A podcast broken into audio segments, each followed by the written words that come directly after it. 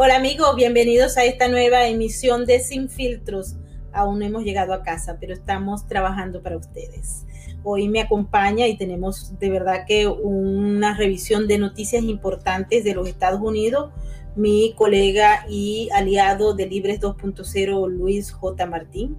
Vamos a revisar unos datos que realmente están espeluznantes porque dejan ver hacia dónde va la política de Joe Biden y de Kamala Harris y de todo el grupo que los acompaña.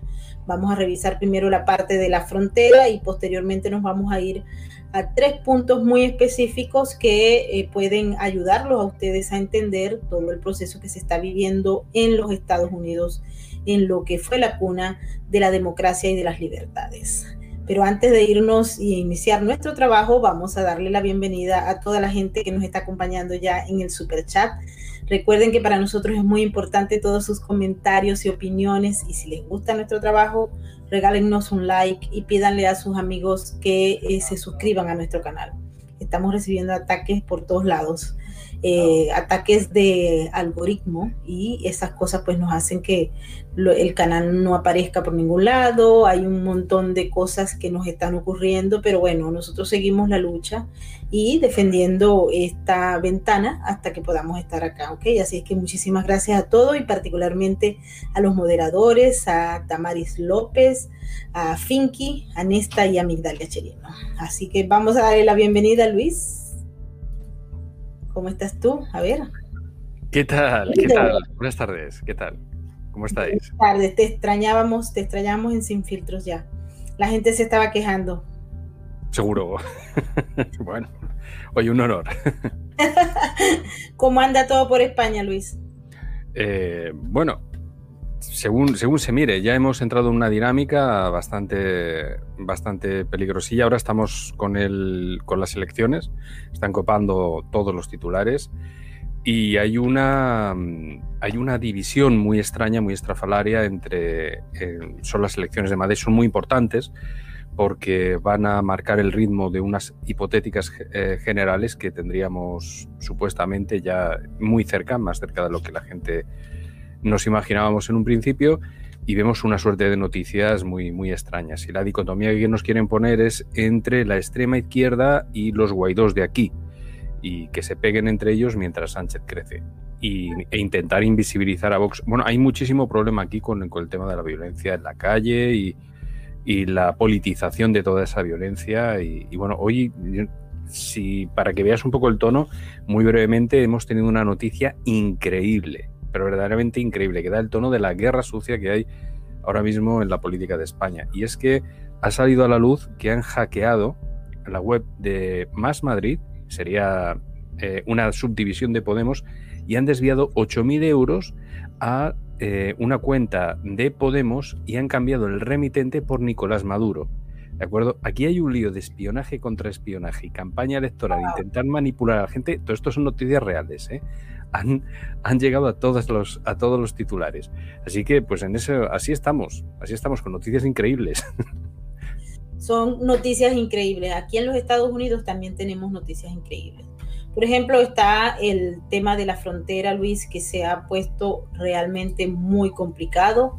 Ahora andan buscando a ver dónde anda eh, la señora Kamala Harris porque se supone que ella era la encargada de, eh, según Joe Biden, pero ellos no se ponen de acuerdo, eh, según Joe Biden, ella era la encargada de la frontera y de todo el lío que hay allá. Ah, sobrepasan los 20 mil niños que no llegan a los Estados Unidos sin compañía.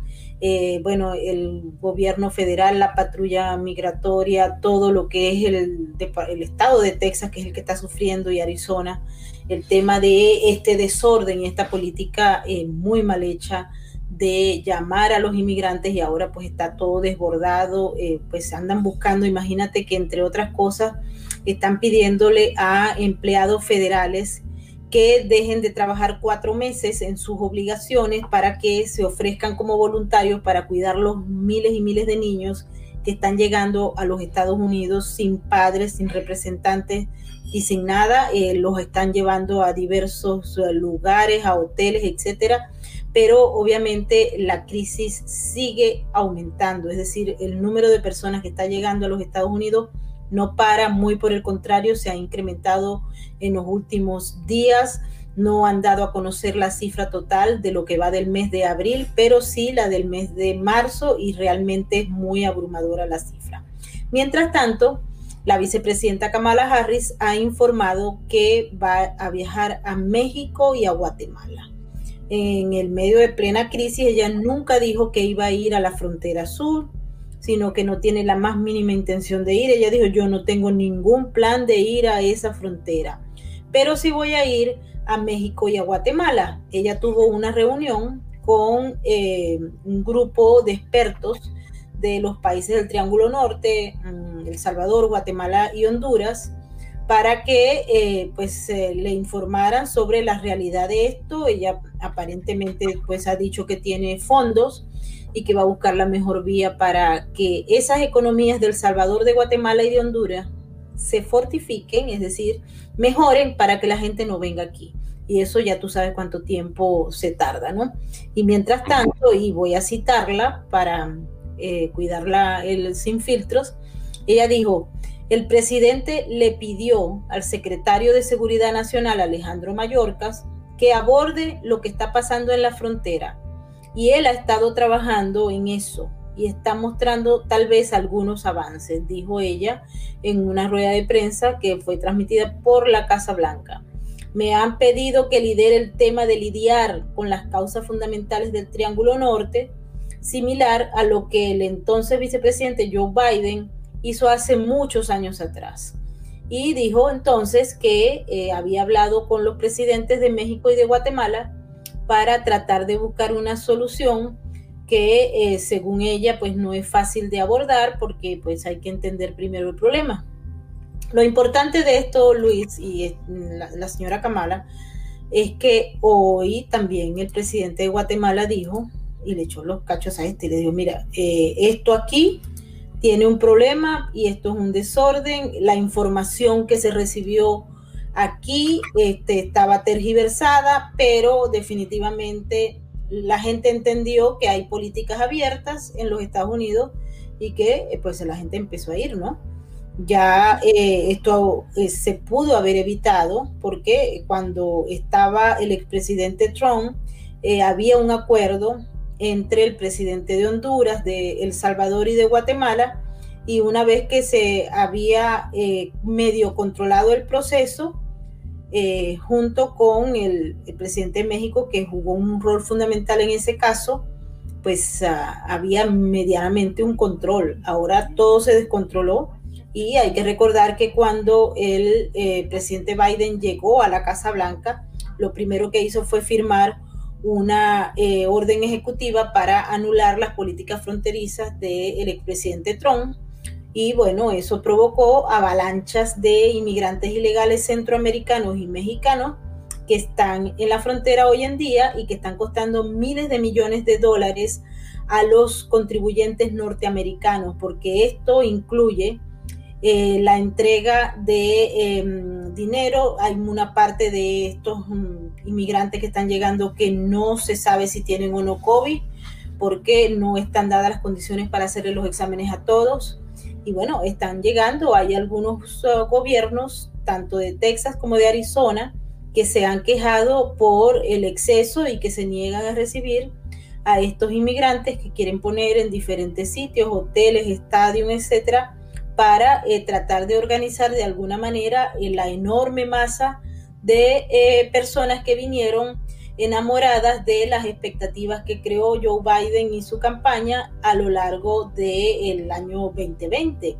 y de las críticas que se le hacían a Donald Trump por tener una política migratoria muy cerrada y bastante fuerte y al nivel de las deportaciones. Luis, ¿qué te parece a ti esto?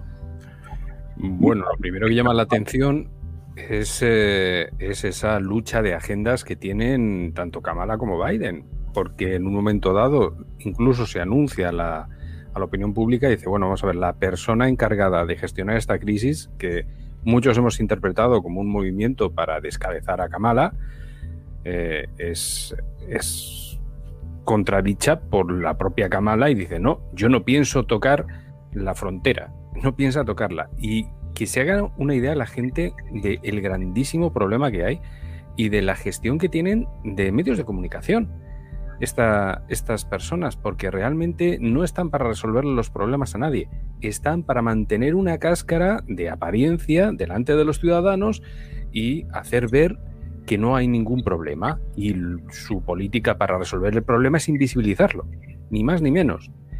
Recordemos que a Ted Cruz eh, le impidieron ir y grabar lo que estaba sucediendo. Las repercusiones que ha tenido las imágenes obtenidas por Project Veritas y posteriormente a las filtradas por los eh, trabajadores en la frontera que ya tienen que estar mal para que los propios trabajadores se vean obligados a decir, bueno, voy a echar una fotografía de lo que está sucediendo aquí y lo filtramos. Y es eh, entendible en determinada forma el grandísimo descalabro que tienen porque, claro, tocan un tema tan emocional y, que a todos nos toca tanto el corazón como son los niños. Entonces vemos niños desplazados. A mí, Maybor, no se me van de la cabeza esas imágenes que, pusiste en directo de cómo unos desaprensivos totales tiraban a una pobre niña por encima de, la verja en Estados Unidos. O sea, una, cosa. Y luego salían corriendo y allí, allí quedaban las criaturas. O sea, una cosa verdaderamente descorazonadora. descorazonadora. que aquí hay hoy eh, la patrulla fronteriza eh, difundió un nuevo video que lo quiero presentar en lo que pues se ve que hay niños también que son lanzados por eh, la parte del muro.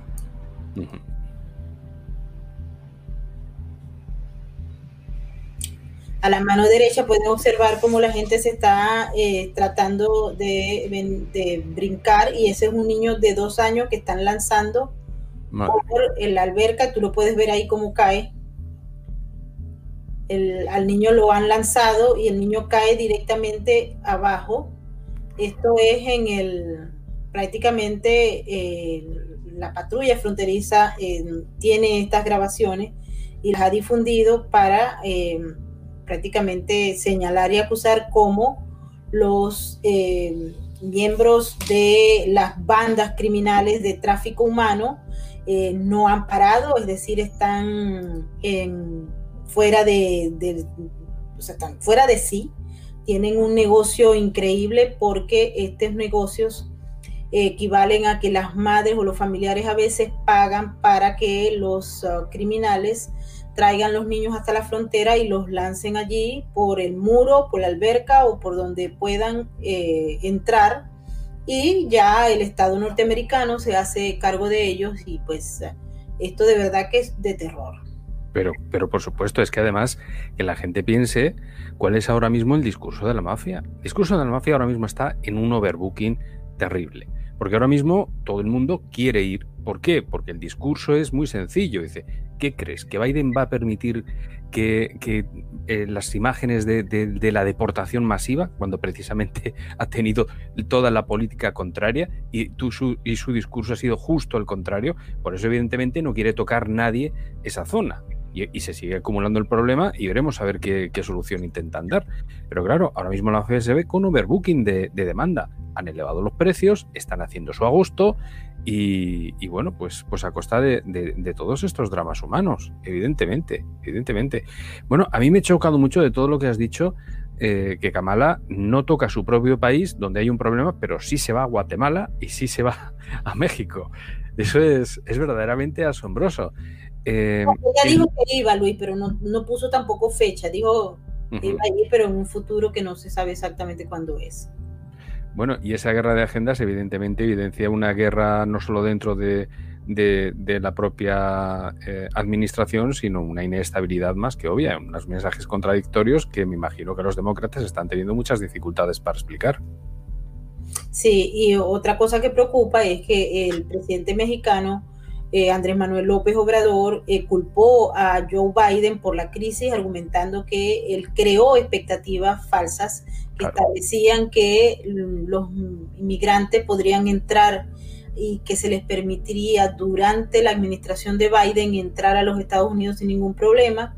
López Obrador dijo que si hay alguien responsable de este asunto es el presidente Biden, porque hubo un aumento eh, pues, de expectativas. Y cuando tú le incrementas las expectativas a la gente y particularmente a esto, que buena parte de ellos, a ver, está huyendo del hambre y la miseria, de esos países, de particularmente los del Triángulo Norte, pero también los de México, entonces no te puedes venir a quejar ahora. Y no puedes decir que no lo dijiste porque ya eso está grabado, está recogido y el mismo López Obrador ha señalado que ellos se, se reunieron. De hecho, cuando López Obrador se reunió con los enviados del gobierno federal, esta semana él ha dicho que se está abordando todo el problema, no solamente humano, sino también los costos económicos que generan para los países de, tránsito esta enorme masa de ciudadanos que andan huyendo de la crisis y que están generando a su vez una nueva crisis.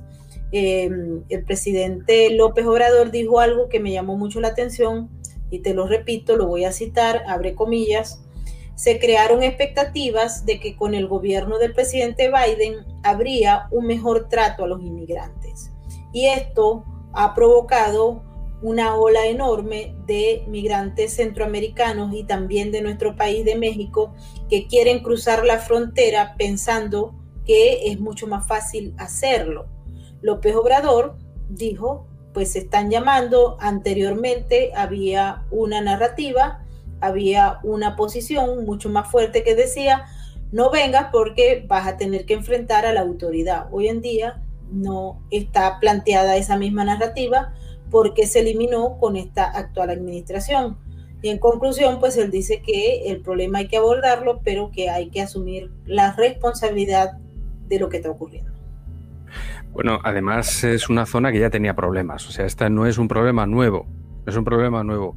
Yo cuando he estado hablando siempre de México me he referido a él como la tormenta perfecta, porque por un lado, por el, por el lado norte, tiene el país destino de muchas sustancias eh, ilegales y luego por, eh, por su frontera sur tiene a productores, tiene además una situación de pobreza bastante obvia y, bueno, pues llega gente con dinero que quiere hacer esta suerte de tráfico que luego se vuelve a la inversa porque en Estados Unidos es relativamente fácil conseguir un arma y en otros países no. Y entonces tienen el camino de vuelta. Claro, ahora mismo en la frontera yo sí que sé que tienen un problema grave. Y tienen un problema grave porque eh, es que ahora mismo están colapsados por el problema humanitario. Entonces no se pueden dedicar de lleno a lo que se tienen que dedicar, que es a quitar esos dos flujos eh, ilegales de mafias que se dedican pues esto, pues al tema de, narcotráfico, al tema de armas y, bueno, y, mil historias más que conocen muy bien la frontera, de secuestros estrés, eh, bueno, crimen organizado de diversas índoles y, claro, ahora mismo el problema para México es también muy, muy obvio y muy, muy problemático. O sea, Biden la ha preparado, pero, pero, pero bien gorda, no solo para, para Estados Unidos. Ha sido un verdadero desastre. Y estamos empezando, estamos empezando, que no lleva... Eso es, estamos empezando porque apenas no, ni siquiera se han cumplido 100 días del gobierno de Joe Biden. Por cierto que el secretario de Estado Anthony Blinken también se refirió al tema motivado a las críticas que se están lanzando desde diversos países a la administración de Biden.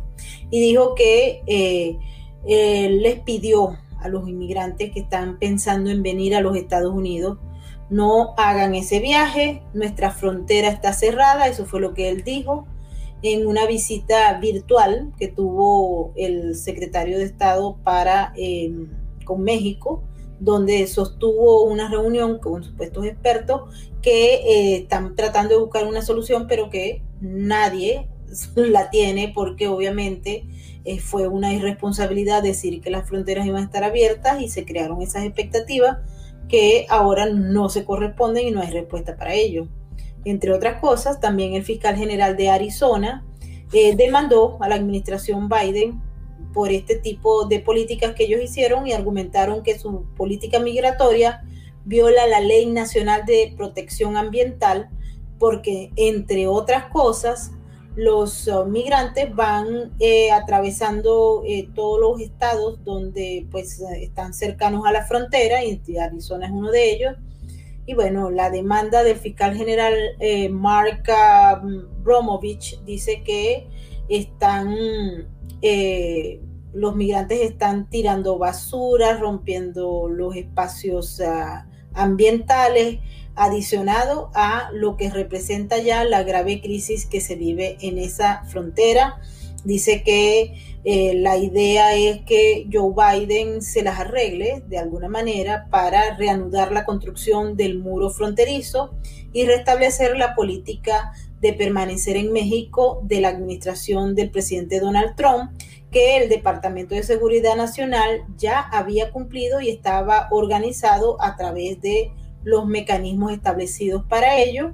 En la demanda se señala que es imperativo que se hagan y se tomen todas las medidas necesarias porque ya de hecho a esta semana la crisis está fuera de control y los, los estados no tienen ni el deseo ni la voluntad política ni el dinero suficiente de sus presupuestos para dedicarlos a atender a esta masa enorme de inmigrantes que buscan entrar y que están entrando a los Estados Unidos. No es que buscan, es que ellos están entrando.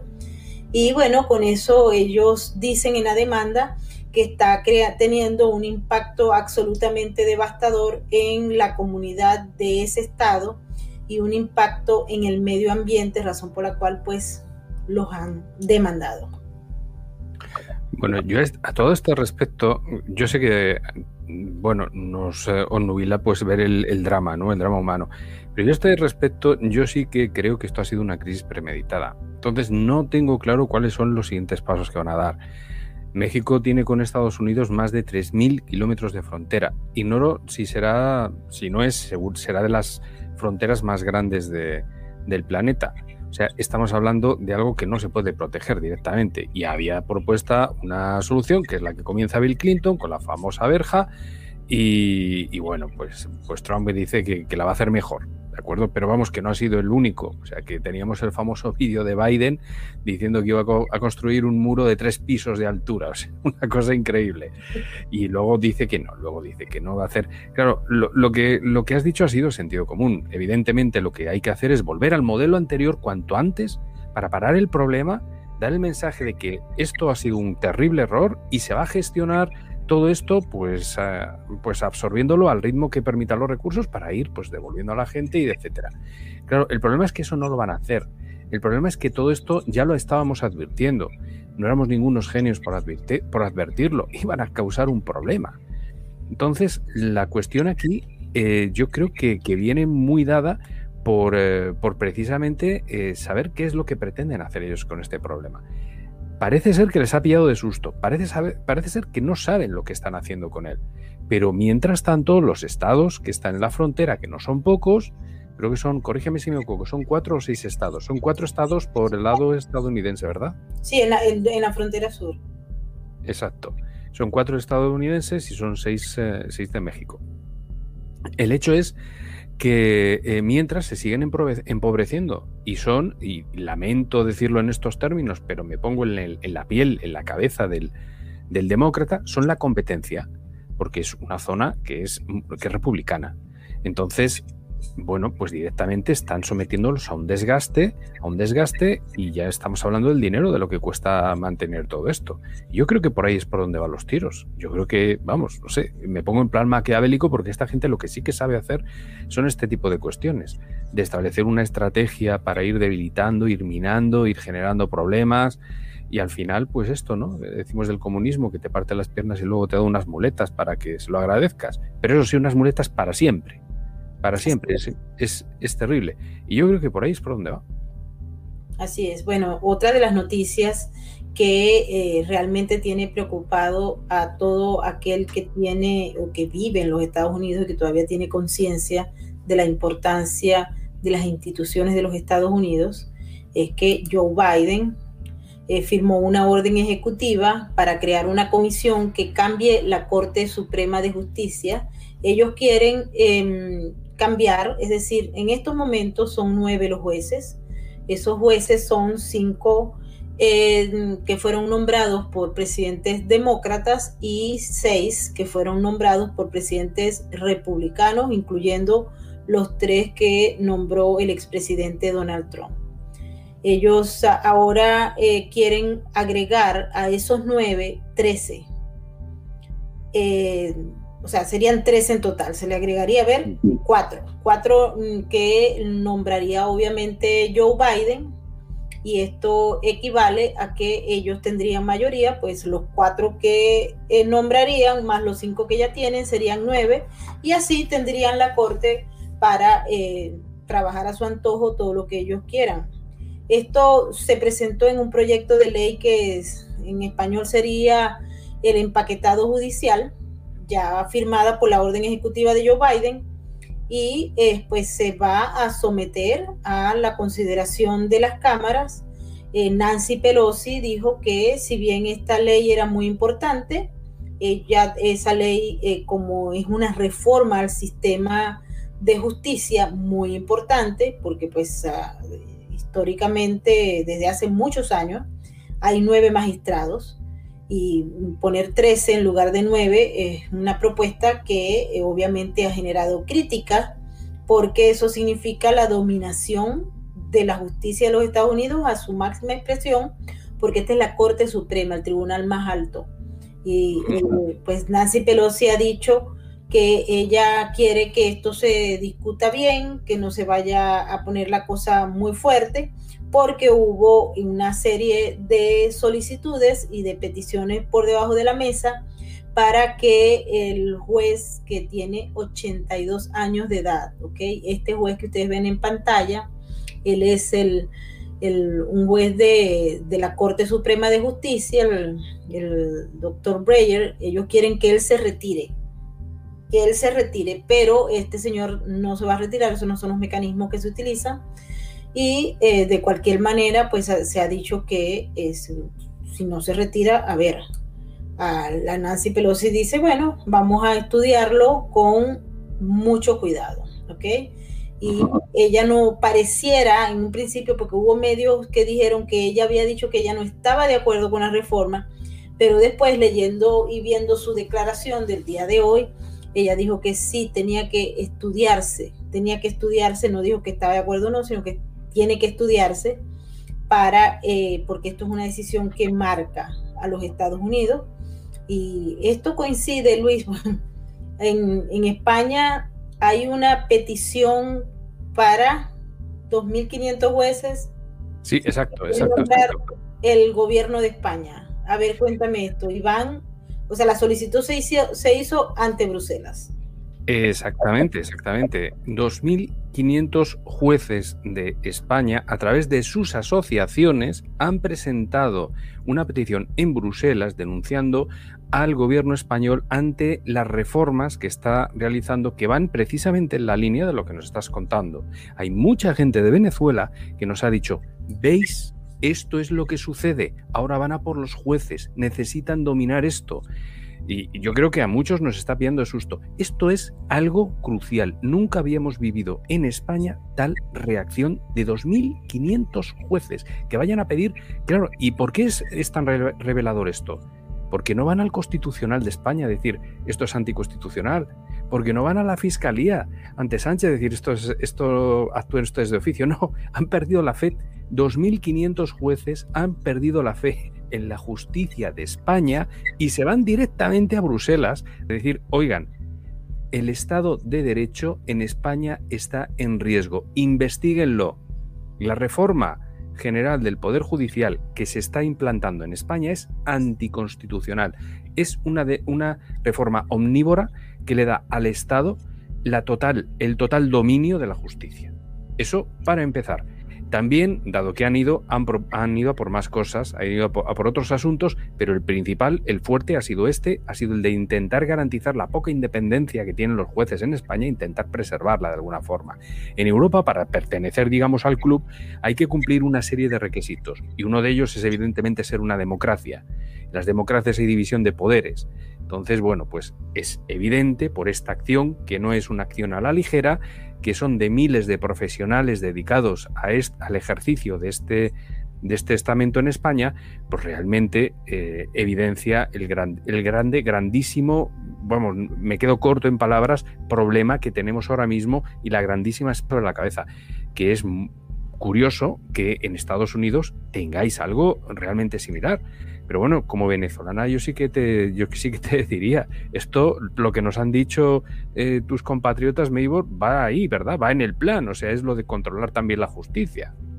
Claro, es absolutamente el control de la justicia.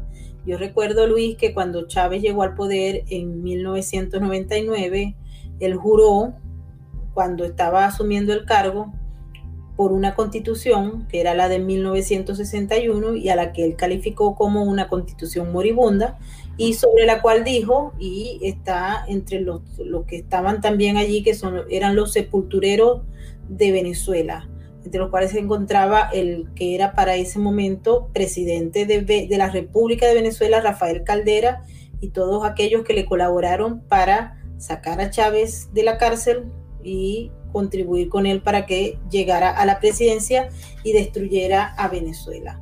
Esto pasó y Chávez tenía su plan muy claro, se juramentó, él vino y cerró el Congreso que había sido electo en noviembre de 1998 y por cierto que ese Congreso estuvo presidido la Cámara de, de Representantes, que sería la Cámara de Diputados allá, por un individuo que luego fue candidato a la presidencia, que era Enrique Capriles Radonsky. Él era presidente de esa Cámara de Representantes que eh, pues Chávez cerró el Congreso, llamó a un plebiscito que luego se convirtió en una especie de congresillo y de ahí en adelante una, una asamblea constituyente y empezó a transformar todo, todo. Y la Corte también, la Corte la anuló y hubo eh, un importante documento que quedó para la historia sobre la, justamente la aceptación del de el suicidio, como decían unos allá. ¿Qué pasa con esto? Él pasó a controlar todas las instancias de poder. Cuando tú controlas, tú decides, voy a reformar esta, eh, la, la, la, reforma de justicia que se está planteando a través de una orden ejecutiva, porque también el asunto está es que Joe Biden nombra una comisión especial para una reforma judicial que incluye entonces el nombramiento de esos mm, cuatro mm, nuevos magistrados, es decir, para que haya 13. En la campaña, Luis, se habló de que había un proyecto de ley que quería poner a 15 magistrados. Por alguna razón le quitaron dos. Pero el control de la Corte Suprema de Justicia equivale a la eliminación de la, columna vertebral del sistema judicial de los Estados Unidos. Y esto es bastante preocupante.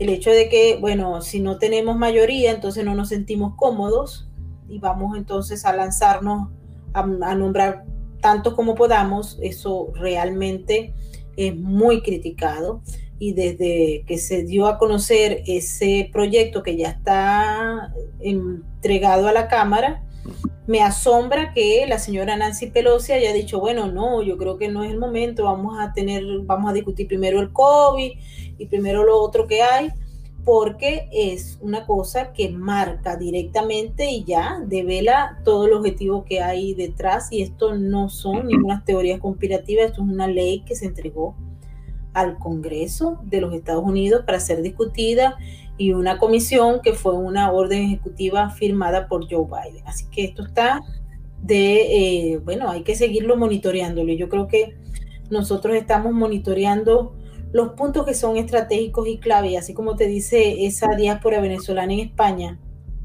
que esto hay que ponerle el ojo porque ocurrió en Venezuela, pues en cualquier lugar, en cualquier país que ustedes estén, lo que nos están viendo, que vean que el que llega a la presidencia empieza a querer cambiar la Corte Suprema de Justicia, ustedes metanle el ojo porque no tiene ninguna razón de ser y eso tiene una agenda oculta que, bueno, gracias a que la historia quede escrita, pues la podemos uh, revisar, comparar, estudiar y esto es muy importante. A este respecto también te quería preguntar, eh, la reducción de, libertades en Estados Unidos está siendo increíble. Está siendo increíble, no solo por la censura obvia y demás, sino que en muy poquito tiempo habéis tenido, eh, primero por los acontecimientos de Antifa, luego después por el tema eh, de, de esto de, lo, del, bueno, de ya sabes, la pandemia y tal, eh, estados de, excepción, etcétera, toques de, toques, lo diré, em, toques de queda, perdón. Eh, y tenemos, sí, sí, bueno, es que son tantos datos, ¿no? hemos visto que eh, se verjaba el Capitolio, se ponían unas, unas vallas, ya la gente no puede manifestarse, las típicas protestas con sus pancartas, etcétera. Ahora vemos que se reforma esto, hay incluso carnés para en Nueva York para bueno para asegurar el tema de la vacunación. Bueno, yo, me quedo de piedra. pasaporte eh, COVID, es, el mm. express. ¿Esto no es un tema allí? ¿Esto no, no ha calado? Eh, ¿De repente nos hemos quedado sin libertades en Estados Unidos? Sí, justamente ahora, una vez que concluyamos las noticias que nosotros tenemos preparadas para ustedes, vamos a leer una partecita y luego le vamos a dejar para que ustedes lo lean. Un artículo que publicó el Confidencial que creo que da en el clavo. Así que ya lo vamos a ver, pero antes vamos a seguir con nuestras noticias. Hablando del Capitolio, yo no sé si tú recuerdas a eh, la señora que fue veterana de guerra de 35 años de edad, que fue asesinada por un funcionario de eh, seguridad del Capitolio. ¿La recuerdas, Luis? Sí, por supuesto. Ashley Babbitt. Bueno, el Departamento de Justicia de los Estados Unidos ha dicho que va a cerrar la investigación sobre la muerte de Alice Babbitt y entre la argumentación que fue presentada, hay que recordar, ella estaba metida en el grupo que entró, irrumpió en el Capitolio y uno de los guardias em, le disparó. Ashley Babi, ella no estaba mm, eh, armada, no tenía armas de fuego, ella estaba junto con el otro grupo que llegaron y se metieron allí dentro de las instalaciones y un guardia le disparó. Hubo una solicitud por parte de los abogados de la familia de Babich para que el Departamento de Justicia abriera una investigación criminal contra el funcionario que le disparó a Babich sin que ella estuviese em, armada, ¿no? Ella no tenía ningún tipo de armamento consigo. Los abogados han señalado que era necesario que se revisara toda y que se hiciera una investigación criminal para presentar cargos contra ese oficial. Sin embargo, el Departamento de Justicia, luego de las mm, evaluaciones preliminares, acordó cerrar el caso y no va a haber ningún tipo de investigación en contra del funcionario porque en el proceso que se marca para que eso se produzca, el funcionario que le disparó a Babich tenía que tener un, como una posición emocional deliberada, es decir, que él hubiese hecho a propósito, de manera deliberada. Y eso tendría que pasar con la norma que hay en la justicia de los Estados Unidos de probar más allá de la duda razonable que el funcionario que tenía un arma y que estaba, estaba en funciones en su trabajo, había eh, disparado a Babich con alevosía, es decir, con, como con rabia, con alevosía, y que él lo hacía de una manera eh, dirigida y deliberada, para que le pudieran aplicar entonces el, lo que es el artículo 242 del Código Penal de los Estados Unidos. Así es que esta investigación se cierra, el funcionario no va a tener ningún tipo de cargo ni de acusación. Y mientras tanto, pues los abogados de eh, la familia de esta señora que era veterana de guerra de los Estados Unidos, pero seguidora del presidente Donald Trump, entonces han dicho que se les negó el derecho a la defensa, se le negó el derecho que tenía ella como víctima del funcionario que le disparó y de todo el sistema. Entonces los abogados han hecho un comunicado la verdad es que el documento que presentó el Departamento de Justicia es bien duro. Y bueno, ahí se lo mostramos. Aquellos que deseen tener el link, eh, les podemos conseguir. No sé si allí ustedes ponen eh, Finky, si estás allí que nos estás escuchando, búscale el link a la gente allí en el, en el Departamento de Justicia. Se pone el mismo título que está aquí y ustedes van a conseguir esa nota del Departamento de Justicia que se dio a conocer y que ha causado mucha tristeza y conmoción en los que estaban esperando que se le hiciera una investigación criminal al funcionario que le disparó. Sí, bueno, yo creo que el uno de los problemas de Ashley es que, no es de color, porque ya hemos visto lo que sucede cuando, cuando esa circunstancia se da y se da el triste eh, desenlace que hemos podido ver. No apoyo en ningún momento que tanto de un lado como de otro se tenga la raza que se tenga estos desenlaces y evidentemente cuando se llega a uno de estos puntos, pues se debe de, investigar. El problema es que, y este es el otro problema de Ashley, es que aquí hay muchas incógnitas y se quiere cerrar todo muy rápido para que la versión oficial cristalice como la única opinable y tildar el resto de, de, informaciones de conspiranoicas. Ese es el problema, ¿no? El intentar darle carpetazo. Y no deja de ser curioso, no deja de ser curioso, para aterrizar un poco lo que dicen los abogados, de, Ashley, sí que es verdad, sí que es verdad que ante una de estas situaciones uno nunca sabe cómo va a reaccionar, pero lo normal, lo normal, y en esto se supone que están entrenados eh, particularmente estas personas que están eh, eh, especializadas en defender este tipo de recintos, es no, no tirar a matar, por, por, decirlo, por decirlo de forma suave. Dar algún tiro de advertencia, suele ser lo, habitual, pero si, si, se llega al punto en el cual dices, bueno, es que soy uno y, y ellos son muchos y vienen a por mí, pues lo normal pues es pues eso, pues, pues dar un tiro que no sea letal y hay muchas partes en el cuerpo que no son letales, pero es que es verdaderamente crudo, ¿no? El, vídeo que nos llegó y, ver cómo, vamos, o sea, no, no, no, no tiraba desde una gran distancia, es que se acercaba, apuntaba y, se la cargaba a, esta chica. Entonces, bueno, pues era, Y muchos no hemos tildado este vídeo como una ejecución. Fue verdaderamente, verdaderamente espantoso verlo. Así que yo creo que tienen toda la razón los abogados. Tienen toda la razón. Ellos van a, buscaban apelar, pero bueno, el Departamento de Justicia cuando cierra una investigación la cierra y es muy difícil que vuelva a abrirla. A los abogados de, lamentaron esta decisión del Departamento de Justicia de Joe Biden. Otro tema que hoy nos impactó muchísimo, lo pueden conseguir en mi blog Venezuela Política, es que un juez de, que está llevando a cabo el caso de Cristalex contra la República Bolivariana de Venezuela designó hoy a un abogado llamado Roberto Pincus como maestro especial para que se encargue del proceso de la venta de las acciones de nuestra Citgo Citgo, para los que no saben, es el activo más importante y más grande de Venezuela, de los venezolanos en el exterior.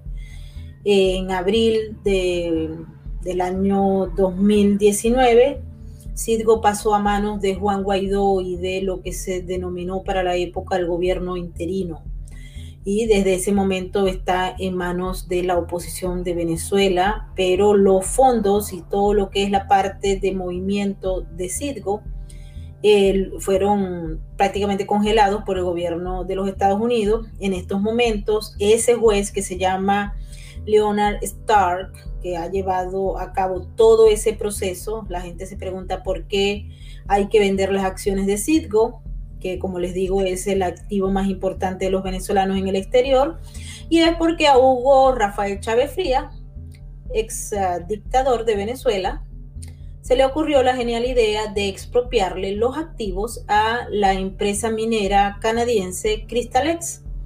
Y cuando eso se produjo, él no le pagó a esa empresa los activos y por tanto pues se generó un pleito legal que en el año 2016 le otorgó a Cristalex a través de un fallo de la CIADI, que es el Tribunal de Arreglos y Controversias Internacional, el fallo a favor de Cristalex, que era 1.200 millones de dólares más 200 millones extra por intereses, es decir, 1.400 millones de dólares. Obviamente, la República no pagó, la República apeló, utilizó todos los elementos que están en la ley, pero nada menos y nada más que mm, pasó de, Guaidó, de, Maduro a Guaidó, y pues ah, en estos momentos Citgo está protegida por una acción ejecutiva del presidente Donald Trump, que todavía pues ah, no, ha, no ha concluido, este, y bueno, el juez dice que una vez que pase todo esto, Citgo va a ser vendida para pagar una deuda que Chávez no pagó y que no debió haber expropiado los bienes y las bienechurías que de Cristalex, pero lo hizo, así como lo hizo con Conoco y con otras grandes empresas, lo que quiere decir que cuando el juez, que ya, ya hay una persona que se va a encargar de vender las acciones, de coordinar el proceso, cuando el velo protector de los Estados Unidos se le quite a Citgo, porque los jueces dicen y todos los expertos a los que hemos consultado, yo estoy cubriendo este caso de Cristalexa eh, versus la República, desde hace muchísimos años, más o menos del año 2016. Y, de ahí en adelante he consultado a los abogados de Cristales, a los abogados de Citgo 1, de Citgo 2, de todas las empresas que han estado por allí. Y esto es como, como una especie de llevadero. Cuando se vaya a vender las acciones de Citgo, que los venezolanos vamos a perder ese activo, que dicho sea de paso, ha sido también una máquina de corrupción y de lavado de dinero impresionante, donde muchos individuos del régimen de Nicolás Maduro, de Hugo Chávez y también opositores se han llenado los bolsillos y han robado a manos llenas. Es una vergüenza. Pero bueno, está aquí en los Estados Unidos y está protegida por ahora, pero no va a ser por mucho tiempo porque uno de los expertos me dijo que una orden del Poder Ejecutivo no puede frenar una acción judicial que ya está aprobada por un juez. Así es que no hay con qué pagarle con otra vía a esos 1.400 millones de dólares que se le deben a esa Cristalex, que dicho sea de paso, ya pasó, Cristalex se fue a la bancarrota, compraron los activos una empresa que ahora está en Nueva York y eh, pues ah, la deuda sigue, ¿no? Y la deuda lamentablemente es legal por todas las acciones que se han llevado a cabo. No sé, es muy triste esta noticia. Sí, sí, sí, sí, sí, claro. El problema es que con el tema del comunismo, pues al final suceden estas cosas. Y, claro, es que ha habido, hay, aquí dos, eh, dos, políticas, ¿no? Está la política de, de bloqueo, de oye, mira, vamos a aportarnos de forma responsable con quien está haciendo barbaridades y entonces se le bloquea y, ya está. Y, no tenemos negocios, pero no, el problema es eh, las medias tintas. No, mira, vamos a aceptar los negocios tal cual y al final se termina embarrando todo. Para que la gente tenga una idea muy precisa de lo que ha pasado. Esto que decíamos antes de que el comunismo te parte las piernas y te da unas muletas para que, para que sigas eh, dependiendo de él. El problema viene ahora que es que esas muletas son ilegales. Y ahora los pobres venezolanos se quedan sin sus piernas y sin las muletas. Ese es el problema de lo que estamos hablando ahora. Entonces, bueno, pues yo creo que ante esta situación de excepcionalidad que parece ser que la comunidad internacional se empeña en no reconocer por alguna extraña razón, pues los venezolanos quedan desamparados ante estas situaciones. Entonces, bueno, pues... Sí, lamentablemente eh, nosotros no tenemos un liderazgo responsable en Venezuela eh, los políticos parece como que se, llenaron todos del mismo fango del pantano y se les olvida los intereses de los venezolanos, de esa gente que se está muriendo de hambre, que es víctima de un régimen criminal y de unos políticos irresponsables eh, opositores. Hay algunos que han tratado de hacer lo que han podido, pero no lo han logrado porque hay unas circunstancias adversas y el, el problema de la corrupción y de la ambición personal es lo que está en la base de la toma de decisiones. Y eso es una vergüenza, es lamentable y bueno, eh, no sé, algún día la historia lo, lo, castigará. Yo estoy, a veces pierdo la esperanza de que sea la justicia de este país o de otro que los vaya a captar, porque hemos visto allá en España cómo tienen ustedes tanto ladrón disfrutando de tanto dinero, pero también los hay aquí en los Estados Unidos y los hay en, Costa Rica, hay muchos, en Panamá hay un montón de ladrones corruptos que han vivido de PDVSA, de Citgo y de todas las cuentas del erario público venezolano. Así que los ladrones andan felices y contentos y impolutos y no los toca la justicia. Y eso realmente es despreciable y hace entonces que tengamos que discutir eh, justamente la justicia, pero no para ponerle más jueces a una Corte Suprema de Justicia para controlarla, sino de ver cómo se hace para que estos sujetos, que son unos ampones, ladrones, vividores, destructores de una nación y realmente seres despreciables, pues los toque la justicia algún día. Es que así es, y además se han adaptado muy bien al sistema de fronteras y a la legalidad que la regula. O sea, estamos hablando otra vez del socialismo del siglo XXI. Estamos hablando de que son capaces de ampararse debajo de las estructuras instrumentales para intentar burlar la justicia. En esto, pues Alex Saab es, eh, vamos, o sea, el, máximo exponente, que dice que es un diplomático. Pues lo mismo que los diplomáticos encapuchados que, nosotros tuvimos en Bolivia, o el vuelo diplomático de Delsi en España, que no rozó el suelo. Bueno, luego parece ser que sí, que pisó el suelo. son, cosas, son cosas brutales y al final, pues es esto, es una tomadura de pelo pero, pero muy pensada. O sea, esto no se hace de la noche a la mañana. Y todas estas estructuras de los diplomáticos, esto, vamos, está al, orden del día. Se andan parapetando bajo estas estructuras para burlar la justicia. Sí, conocen muy bien, pagan agencias de lobby, pagan los abogados pero uno y se quedan con la plata. Aquí hay muchos ladrones ampones que se esconden cuando uno anda por ahí los puede ver. Por cierto que en el sur de la Florida hay muchos y en el Doral hay miles así como también en Weston y en toda esa zona. Es una vergüenza de verdad porque han gastado dinero robado en un estado que se supone tiene leyes y que deberían frenarlos, pero no lo hacen porque no tienen la suficiente eh, estructura como para captar tanto criminal que hay junto en el estado de la Florida, pero también regados por todos lados. Pero los, los que más, fíjate que están en Texas, en Florida y a los ampones ladrones del régimen y de la oposición también les gusta Nueva York. Nueva York es vecina. Ahora como Nueva York se vino a la quiebra y está tan horrible, tan sucia y tan desgastada, pues, eh, pues no vienen mucho, pero se van para Hawái. Mm, a ver, eh, frontera, centros financieros y Delaware por las obvias ventajas. Exactamente, para que nadie los descubra. Evidentemente, evidentemente evidentemente ahí, están, ahí están. Pero es muy triste esta noticia mm. que esto se, ve venir. Se ve venir y lo sabíamos desde el principio. Nosotros hemos tenido oportunidad de acudir a, varias de las audiencias de Citgo, eh, Crystal X Citgo, Crystal PDB Holding y eso se veía venir. Es un problema de tiempo. Y eh, si no hubiese sido por la orden de protección que emitió el gobierno eh, de Donald Trump el año 2019 y 2020, pues eh, ya Citgo estaría vendida. Y esto es extremadamente triste para los venezolanos que, entienden el asunto y para aquellos que no lo entienden, que no están informados, pero que están viendo que, el país se, se, desmembró y se perdió todo, ¿no? Así es, así es. Y, bueno, eh, decir que, que, ahora toda esta gente, a mí siempre me ha chocado mucho, una de las cosas que más me ha impactado de todo esto que hemos vivido, que ha sido una película, ha sido un culebrón, pero por capítulos de, de, la política de Estados Unidos, Trump, la era Trump, el Biden, etcétera.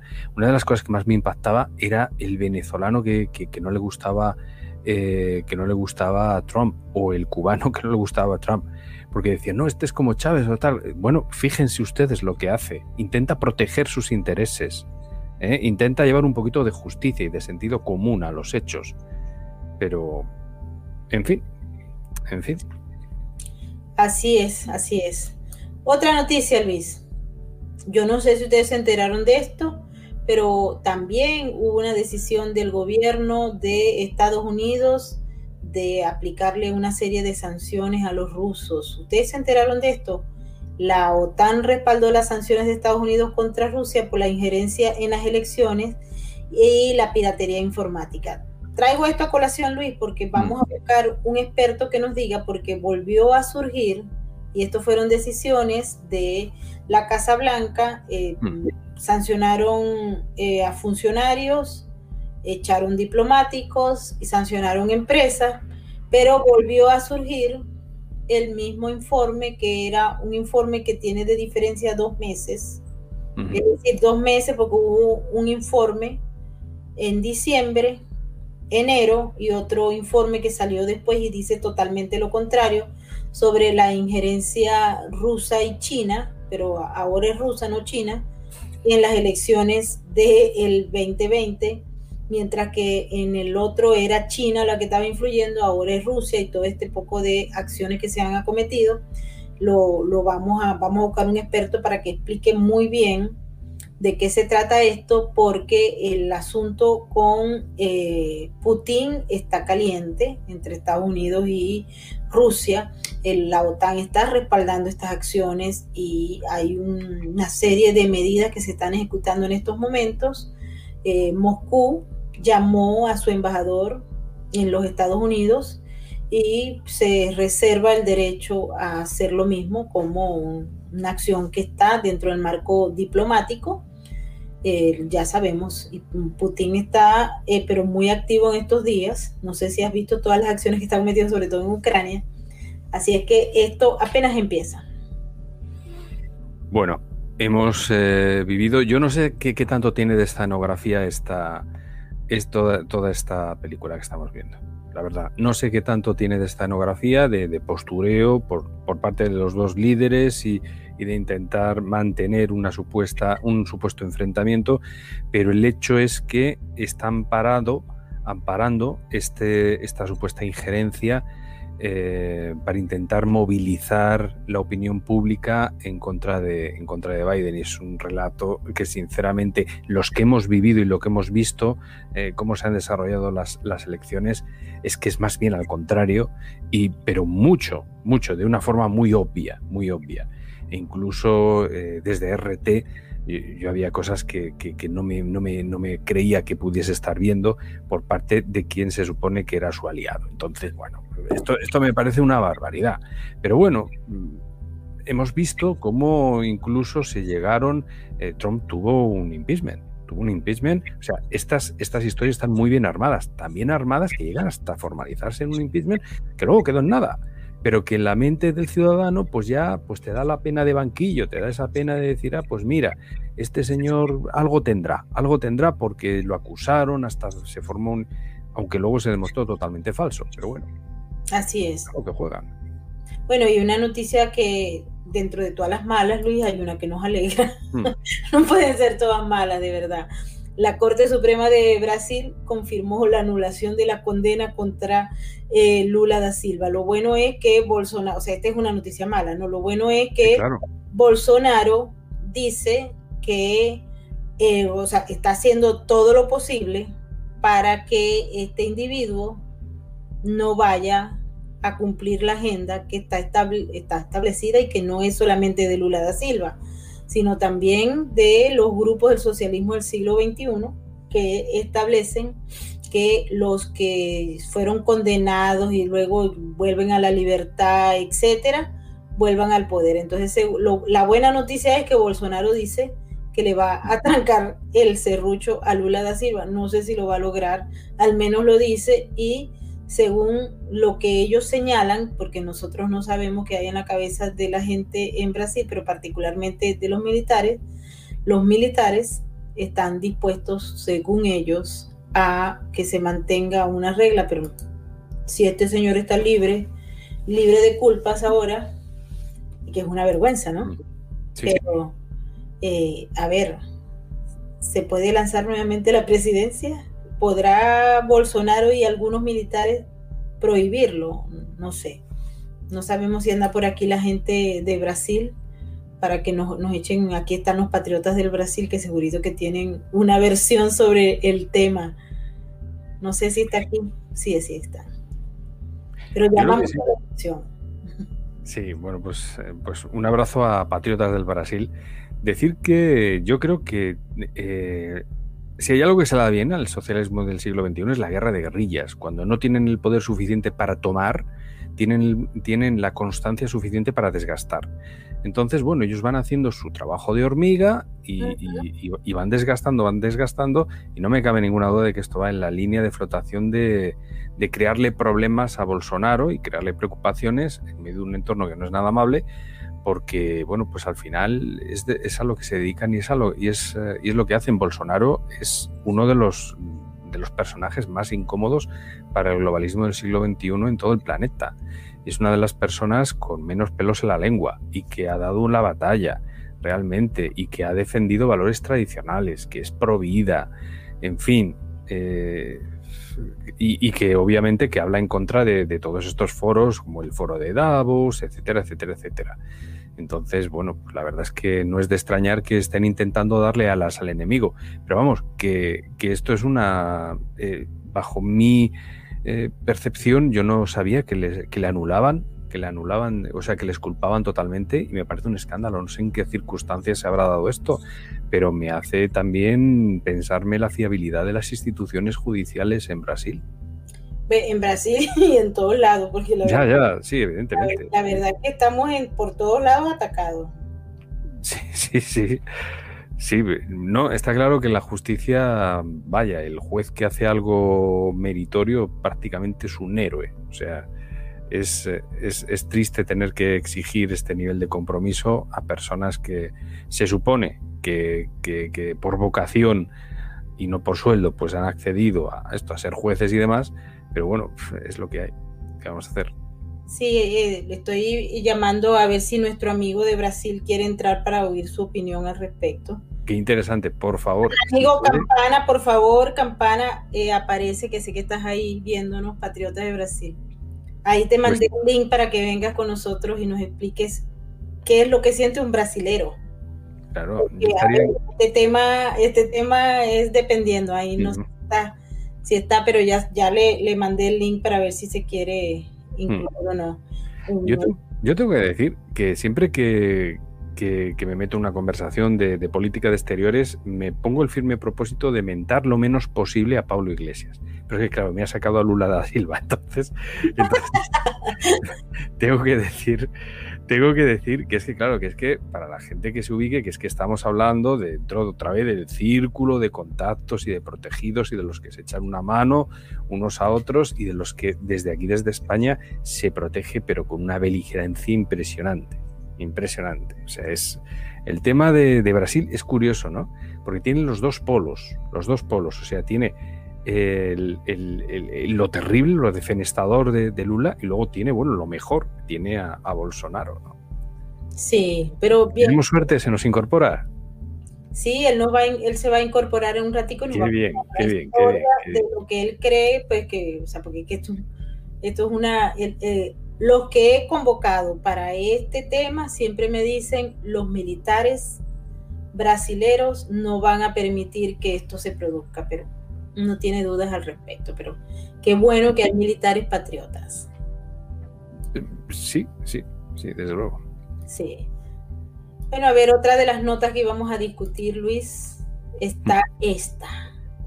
El senador Marco Rubio, que recibió el apoyo del expresidente Donald Trump para su reelección en las elecciones del 2022, ha dicho que sí, el expresidente Donald Trump decide lanzarse como candidato del Partido Republicano para las elecciones del 2024, los miembros del GOP, es decir, del Partido Republicano, deben simple y llanamente apoyarlo porque hay una gente que está diciendo que si Donald Trump se lanza, tiene que ganar las primarias. Para poder meterse y ganar las primarias significa que ustedes saben que aquí hay una trampa, ¿no? También, ¿no? Si, si hay muchos, hay un grupo de gente que se puede meter a republicano nada más que para votar en las primarias y hacer de el ganador cualquiera de otros porque como en el, en el proceso de cancelación todo, todo pasa. Y ahora hay que pensar primero mal y después bien. Evidentemente, eh, digo lo mismo que con Venezuela, ¿eh? Digo lo mismo que en Venezuela. Ahora mismo los republicanos están en la obligación de saber de la excepcionalidad de la situación en la que se encuentran. Todos hemos visto lo que ha sucedido. Entonces ahora mismo hay que reflexionar, hay que saber lo que ha sucedido y no cometer injusticias tomando como, como oficial el relato que se está imponiendo desde un sistema que es claramente eh, ajeno a toda moralidad. Entonces, tienen que saber de la excepcionalidad que ahora mismo está rigiendo. Obviamente no perder los valores. Todos sabemos, y esto lo sabemos por las encuestas de popularidad, lo sabemos por, eh, bueno, por los propios resultados que sabemos que, ha tenido el partido, que Donald Trump goza de un apoyo increíble. Entonces, ahora mismo someterse a un desgaste, someterse a un juicio público y, volverse vulnerable a infiltraciones y a trampas cuando, cuando hacen rigurosa falta, yo creo que es un movimiento muy poco inteligente, muy poco inteligente. Demasiado poco inteligente. Bueno, mientras esperamos al amigo para ver si va a entrar o no, mm. seguimos. Esta otra, Luis, esta otra es una de las noticias que aquí está amargándole la vida a varios. Esto no es nuevo, esto es viejo. Es la ambición de transformar el Distrito de Columbia en el estado número 51 de la Unión. Hmm. Eh, pues ah, han anunciado, se presentó el proyecto de ley, el, el HR 51, que hace al Distrito de Columbia el estado número 51 ante la Cámara de Representantes eh, esto equivale a que se va a aprobar, tendría Estados Unidos entonces 51 estados y adivina qué, cuál es el meollo de todo esto también. Ellos dicen que tienen un millón de personas, que pagan más impuestos que el resto de los ciudadanos norteamericanos y no tienen derecho a escoger a los representantes porque al no estar el, el Distrito de Columbia, no ser estado, pues ellos no tienen ni senadores ni representantes con la aprobación de esta ley, que esto ha sido un intento desde hace mucho tiempo, pero que ahora están dadas todas las condiciones para que se apruebe, pues ellos tendrían más, o sea, la posibilidad de escoger senadores y representantes. El Distrito de Columbia es altamente demócrata, de estos demócratas fuertes, radicales de izquierda. ¿Ok? Ahí Antifa es fuerte, allí entonces, el gobierno está en manos de una mujer que forma parte del grupo de, que, apoya Antifa. Aquí está nuestro amigo patriota de Brasil. ¿Cómo te sientes? ¿Nos oyes? No. Veo que tiene el micrófono tachado. Sí. Así que tiene que noches. Buenas noches a todos. Buenas noches a Mayboard. Buenas noches a Luis prazer em conhecer a Luiz. Eu tenho mirado tudo o que está passando em Espanha, hein? com PSOE e Podemos, umas culebras por la madre. Bueno, bueno eh, voy a esperar un poquito para que Mayboard. Mayboard, primero, mm, eh, muy bueno su trabajo, si no me equivoco, con Joseph en, en la palestra eh, Cumbre en Miami, ¿sí? Sí, fue un trabajo de verdad muy mira, bueno. Mira una cosa que voy a hablar en vivo para todos. Eh, tive que sacar el inicio por causa de la música que hay derechos autorales. Entonces, corté, eh, no sé cómo se dice, cortaron, cut, eh, un pedazo de, de, su video. Ficou con dos horas, era dos con 40, ficou dos con 16 horas. Y lo puse en nuestro canal, en nuestra red. Ficou perfecto. Pero tive que sacar el inicio, ¿eh? Muy buen trabajo usted eh, de Joseph. Y Luis haga un muy buen trabajo en español. Que me gustó es que voy a comenzar, mira eso, ¿eh? Disculpa que estoy hablando mucho. Eh, una cosa muy importante que quiero decir a Luis, eh, como ya dicen, para ser conocerlo, porque yo voy a empezar a apoyar los LGBT. Ah, Liberty, Gun, Bible, Trump, quit. Me gustó el cartel. Sí, sí, el, el cartelillo. Trump. ok, ok. Bueno, ok, patriota, cuéntanos cómo recibe Brasil esa información según la cual pues la Corte Suprema de Justicia dice, bueno, no, todo chévere, aquí no ha pasado nada con Lula, adelante. Bueno, ¿qué pasó? Casi lo mismo que pasa por todo, porque este es un problema muy complejo.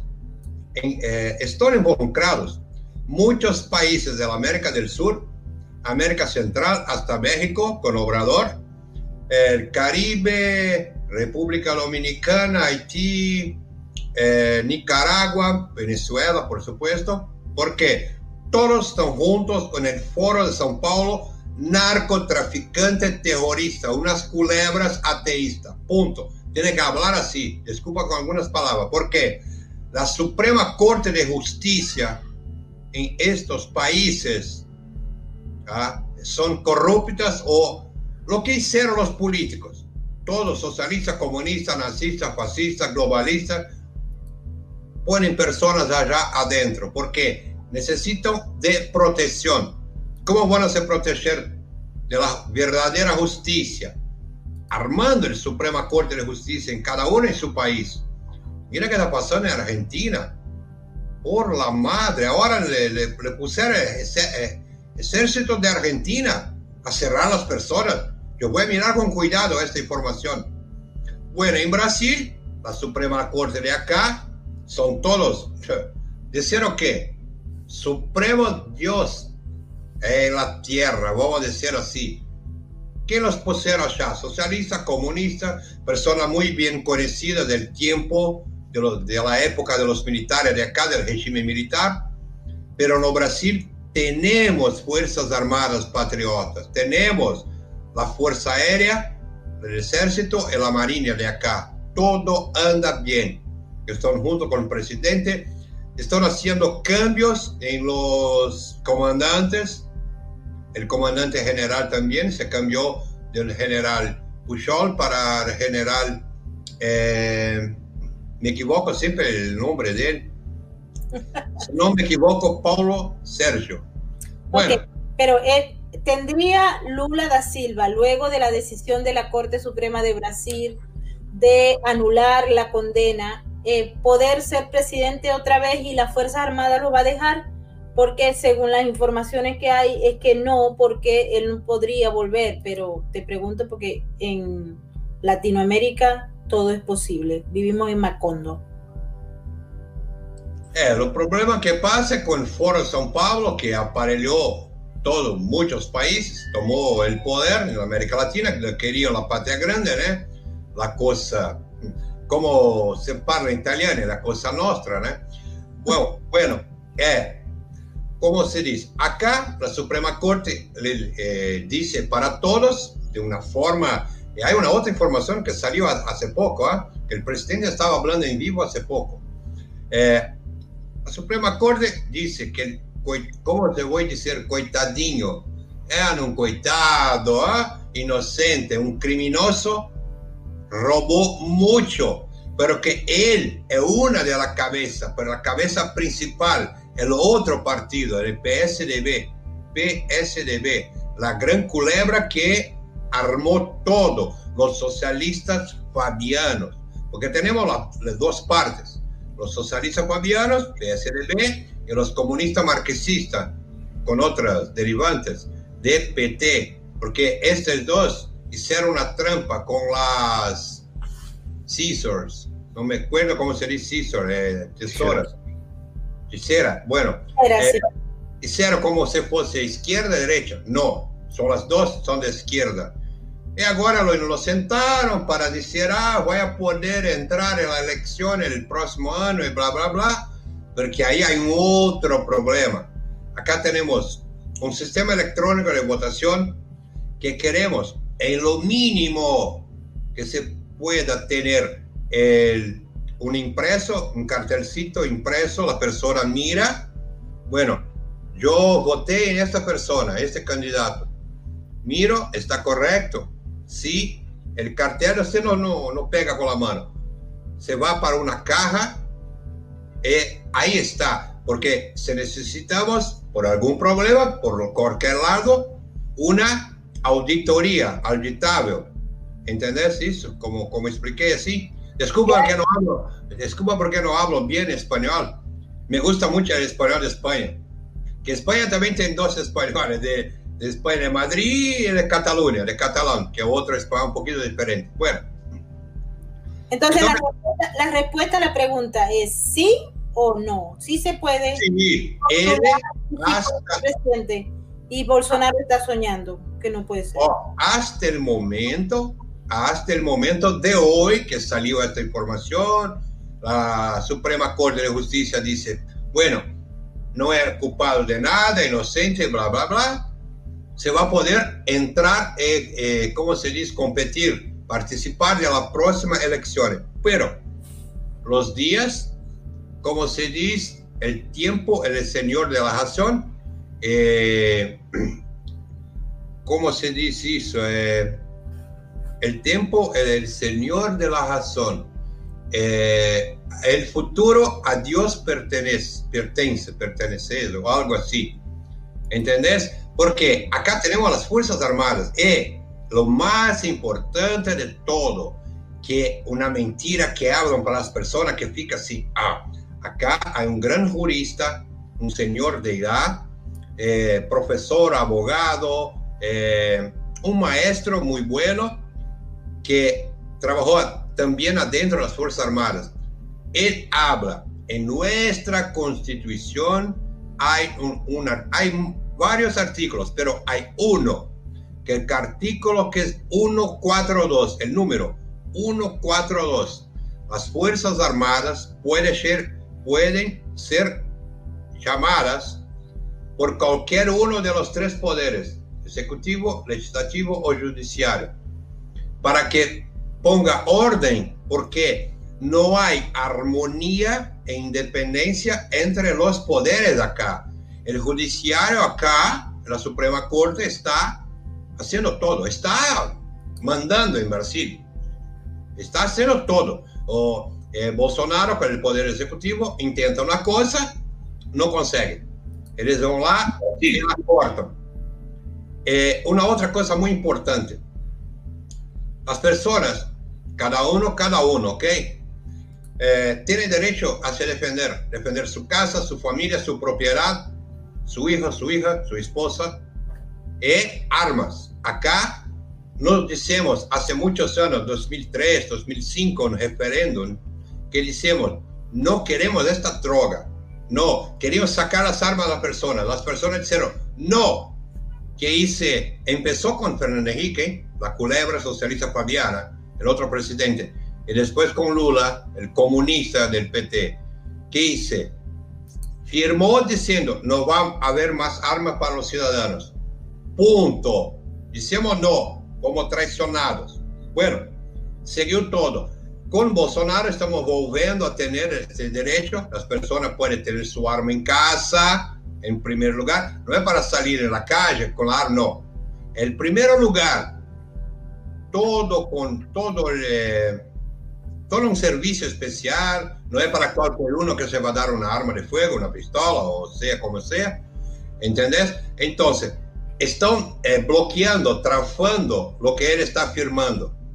¿Entendés? Sí, están, no están dejando pasar las leyes que él está haciendo. Eh, una otra cosa salió hoy muy grave. Una de las eh, buenas personas, para no decir una culebrita, ¿no? Eh, del Suprema Corte de acá, eh, pidió, dio cinco días para que el, el jefe de la Cámara de los Diputados Federales. Y ahí, usted tiene cinco días para decir por qué no anda ninguno de los impeachment del presidente, que hay muchos, porque la izquierda, bueno, izquierda, liberales. Que piensan hacerle un juicio político a Bolsonaro. Sí, ellos están intentando de todo. Van a intentar de todo. Y la, una de las juicias, juicias de la Suprema Corte dio cinco días para el jefe del, del, de los diputados federales, porque acá hay diputados federales, el jefe de ellos, eh, senadores, el jefe de ellos. No sé cómo se habla bien español, porque estoy hablando así. Sí, adelante. Y ahí tem una otra cosita, más grave ainda. Porque, voy a hablar, eso es una cosa muy grave, grave, grave. Sí, pero, pero vamos a hacerlo breve. Luis, no sé si tienes alguna pregunta para esto, vamos a hacerlo breve. Bien, Bolsonaro está en una lista, está en una, una lista para ser asesinado. ¿Para ser asesinado? Sí, ser muerto, asesinado. Madre mía. En serio. ¿eh? Bueno, de verdad, queremos darle las gracias a Patriota de Brasil. Sí. Gracias. Bueno, por lo menos sabemos que cómo está. Eh, ¿Te quedó claro, Luis? Sí que me gustaría, eh, bueno, a, ver, a mí me ha quedado claro, me ha quedado clara la, situación y, me ha quedado claro la incógnita que teníamos de que posiblemente Lula pueda hacer esa intentona. Pero sí que me gustaría un poco la percepción de patriotas de decir, bueno, vale, él lo puede intentar, pero tendría el apoyo, ¿cómo se le percibe? Porque una cosa es que te, te, te, engañen, te, te retuerzan la ley y digan, este señor no ha hecho nada pero tendrá una percepción, entiendo, fuerte, contundente de, de, la corrupción que le ha acompañado por parte del pueblo. ¿Está el pueblo dispuesto a apoyarle? ¿Tendría alguna opción? No, el pueblo no va a apoyar el Lula. El pueblo sabe toda la corrupción que hicieron acá. Eh, los nombres se dice acá, Petrolão, Eletrolão, Mensalão y otros. Um, Odebrecht. Oh, Odebrecht, OAS, Braskem. Esses estão involucrados com outros países da América do Sul também. Mira a República Dominicana, mira Honduras, se não me equivoco. Bueno, Odebrecht está involucrado em muitas trampas. O dinheiro de acá, del BND, BNDES, el Banco Nacional de Desarrollo, algo así en español, lo sacaron como 600 millones de dólares. Le pusieron en el puerto de Cuba el metro de Caracas, la refinería que teníamos acá en Bolivia, el cocalero acá, narcotraficante del Foro de São Pablo, eh, Evo Morales lo, lo pegó. Bueno, la refinería va a ser mía, acabó. Y muchas cosas la pasó para acá. Son, oye, ladrones. Eh, una cosa muy, muy, muy grave. Bueno, el pueblo, pueblo sabe, el pueblo se va para la calle. Ahora mismo, el fin de semana acá, el pueblo estaba con la marcha de la familia cristiana. Como siempre digo, el pueblo puede tener lo que quieres. Somos hijos e hijas de Dios con todas las religiones que hay en Brasil. Católicos, evangélicos, del personal de la personas de la religión afro y otras religiones. Todos conversamos, hablamos sin problema. El problema que estamos lidando con personas ateístas, peligrosas, psicópatas, sociopatas, la, cómo hacen el Partido Comunista Chino y otros que hay por ahí, comunistas, socialistas. Bueno, eh, Patriota, quiero darte las gracias de verdad por esos minutitos que nos has regalado. Yo que agradezco mucho. Disculpa que hablo mucho. ¿eh? no, no te preocupes, así que mil gracias. Me gustaría escuchar Luis por de Podemos, de PSOE, que sí. Ostras, ¿qué Así que muchas gracias, un gran abrazo y saludos a toda la gente de Brasil que nos acompaña en nuestro canal Sin Filtro. Sé que hay muchos que quieren conocer, quieren saber cómo andan las cosas por los Estados Unidos, por España y por todas partes para compararlos con la realidad que eh, tienen y que viven en América del Sur. Está interesante el planteamiento, por lo menos él, dice que no va a llegar. cree que vaya, que, que, yo no sé, yo a veces pienso que, que, puede hacerlo por, por la corrupción y por todo, pero uno se inspira en, en el pueblo, por ejemplo, de Ecuador, que le dijo que no a Correa y pues puede haber, ¿no? Sí, Sí, claro, eh, realmente, realmente, a ver, es una apreciación que yo valoro mucho, la que nos ha dado, le envío un grandísimo saludo. Eh, decir que, claro, para mí se ha vuelto, eh, la decisión del pueblo se vuelve uno de los cinco factores que tienen que, estar presentes para que se pueda llegar a dar la democracia, que son los tres, los tres la división de poderes, los medios de comunicación y luego el pueblo. ¿De acuerdo? Entonces, el pueblo no decide quién le gobierna realmente. Ya lo hemos visto, lo hemos visto numerosas veces y, bueno, pues, pero está muy bien saber por dónde van las cosas. Está muy bien por dónde van las cosas. Y hacer un apunte a, esta intervención que hemos tenido de, nuestro amigo de, Brasil y decir que realmente, porque él me preguntaba de, de, Podemos, de tal, de cual, bueno, realmente él estaba narrando un poco también la historia de Podemos. ¿eh? Es decir, eh, el odio visceral a los valores judio-cristianos, a, toda, a toda nuestra civilización, y, un ataque furibundo hacia ello de una forma que, te sorprende todos los días porque todos los días te llegan informaciones diversas de cómo nos van atacando ¿no? en, todos en todos estos aspectos.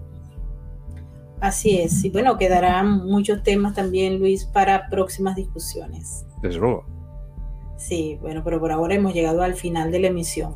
Quiero, antes de irnos, recordarles que tienen los diseños de la diseñadora de la ciudad de Nueva York, Laura Salinas. Ella se ha dedicado a hacer piezas eh, muy bonitas. Eh, por cierto que hemos traído con nosotros en un viaje que estamos haciendo la taza. Ah, qué bonita. Mira qué linda. Entonces todo el mundo la quiere y yo la voy a regalar antes de irme a, a mi casa voy a, regalarla entre los amigos. Y también está esta colección que hizo Laura Salinas de Patriotas. Ahí pueden ver todos los modelos que ella ha creado para que ayuden al canal Sin Filtros. Recuerden que esto con la compra de, los, de las piezas de la diseñadora Laura Salinas están apoyando a nuestro canal Sin Filtros, que como saben pues estamos recibiendo una especie de ataque permanente, pero nosotros somos de los que decimos vamos a pelear y peleamos, ¿no es así, Luis? Al menos la voluntad la tenemos, al menos la voluntad la tenemos. Y con tanta gente que nos sigue y que nos apoya, ese es el verdadero dolor del censor. El dolor son ustedes, o sea, que, que nos siguen, nos buscan y nos apoyan, pues la verdad es que todo se hace bastante más fácil. Esa es la verdad. Por cierto que quiero hacer un anuncio porque creo que ya nos van a liberar el video de eh, Omar Bula Escobar. Madre mía. Nos lo, han quitado, pero bueno, parece que, ya no lo van a devolver. Así que les avisaré y lo vamos a volver a poner en Premiere cuando lo tengamos. Y eh, creo que, porque, a ver, la conversación estuvo muy bien. yo no creo, no, no entendimos cuál era la, penalidad, pero bueno, ahí andamos. Tenemos que, estamos caminando sobre vidrios eh, rotos. Bueno, yo sé que diría que la gente tiene que ser muy inteligente, ¿de acuerdo? Ahora todo el mundo que nos está escuchando tienen que saber que ustedes saben que hay determinadas palabras y expresiones que no le gustan al sistema y que yo personalmente tengo la constancia de que, de que el censor anda buscando que ustedes nos expresen en, eh, en, los comentarios. De hecho, penalizaciones, y yo no me lo creía, digo, no puede ser, digo, eso que va a depender de mí. Eh, comentarios y opiniones que se vierten en los, eh, en los vídeos son objeto para que el vídeo sea, sea eliminado. Eso me ha pasado. No es ningún bulo, no es ninguna fake, y además que tengo las pruebas y se las, se las trasladé también a, a para que lo viese. Sí, así es, así es. Y bueno, nosotros tenemos, nos han quitado varios videos realmente muchos videos. Eh, pero nosotros seguimos eh, y por eso le agradecemos muchísimo a toda la gente bella de el super chat, a nuestra amiga, a ver, nuestra amiga Migdalia Chirinos, a Tamaris López, muchísimas gracias de verdad. Y una que tenemos un saludo que nos envía Norma Flores, muy bella ella, mil like y mil colaboración. Gracias amiga Norma, de verdad por apoyar nuestro canal. Em, no, nosotros seguimos, Luis, porque no nos vamos a parar. Y bueno, si nos tapan la boca por aquí, sacamos la cabeza por el otro lado. Por cierto, ¿ya te suscribiste a Frank's, Frank's mm, Free Speech? No. No, porque como estoy fuera de Estados Unidos, tengo que esperar al lunes. Ah. el lunes se abre para fuera de los Estados Unidos. Entonces, pero, yo, me, yo me suscribí, ya formo parte de la plataforma. Genial. te voy a hacer una cosa graciosa. Yo me vine arriba y yo dije, yo quiero estar, yo no me puedo esperar al lunes, no me puedo. Y les escribí un email. Me puse de hecho a hacer ingeniería inversa para saber dónde habían eh, realizado los emails y localicé uno de sus emails. Y entonces agarré y les envié la noticia, digo, estoy desde España, digo, pero quiero, quiero que quiero estar. Quiero, parte de esa comunidad. Quiero, quiero estar, digo, soy, soy, me ofrezco de beta tester y, y, por favor déjenme entrar. Y colocaron, esto es verídico, la gente lo puede ver, colocaron en la página de inicio, dice, que antes no lo ponían, dice, para los países de fuera de Estados Unidos, que sepan que el lunes ya sí, pues digo, bueno, vale, por lo menos, por lo menos, vale, venga, nos esperamos al lunes. Pero estoy, estoy que no puedo, ¿eh? Estoy que no puedo. Estoy deseando de mandar a la fregada a YouTube, pero vamos. Sí. bueno, hemos llegado al final de esta emisión. Quiero agradecerles a todos los que han participado hoy en el superchat. Ha estado súper movido el superchat del día de hoy, ¿no? Nosotros como andamos en, en una especie de gira eh, no tenemos tiempo de dormir, andamos todos trasnochados, pero con unas ganas de pelear y de luchar por los objetivos que nos hemos propuesto, que no nos la quita nadie, ni el sueño, ni nada. Así que seguimos en la lucha. Mañana tenemos un programa también muy especial, hecho con cariño, con pasión y con deseos de que ustedes estén bien informados, sin filtros. Luis, feliz noche. Feliz noche. Feliz noche a todos.